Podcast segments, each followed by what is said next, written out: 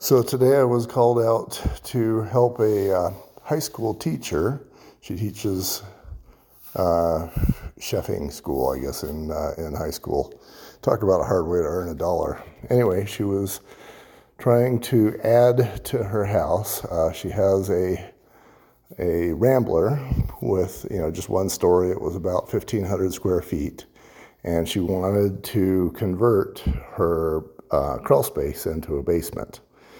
So that can become difficult because you've got a foundation and footing that doesn't go down anywhere near as deep as it would if she had a full-on basement, and uh, and so that becomes very difficult. You can't excavate beneath the foundation to go deeper because doing so, first, first off, it would cause a hinge in the foundation, which you don't want. And secondly, uh, excavating soil that is already carrying a, a structural load is a foundation for complete disaster. Failure of the home caves in, whole home's lost.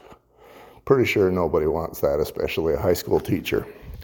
So I talked to her about uh, some of the options, including maybe a shelf basement. I mentioned to her that she wouldn't get as many square feet down below as she's getting above because she's losing some of the shelf.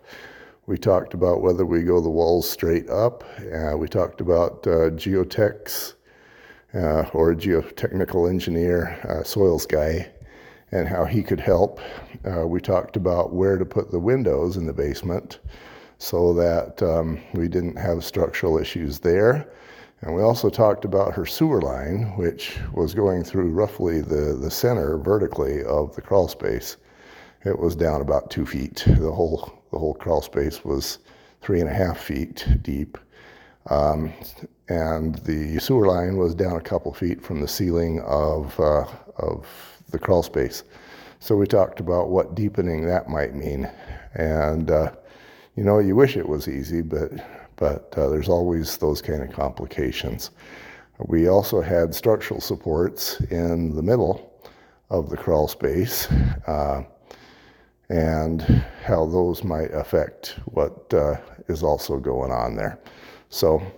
Um, she thanked me. I, uh, I feel like I gave her as much value as I could and uh, and then I gave her a discount because she's a high school teacher, and for heaven's sake, I certainly don't want to do that.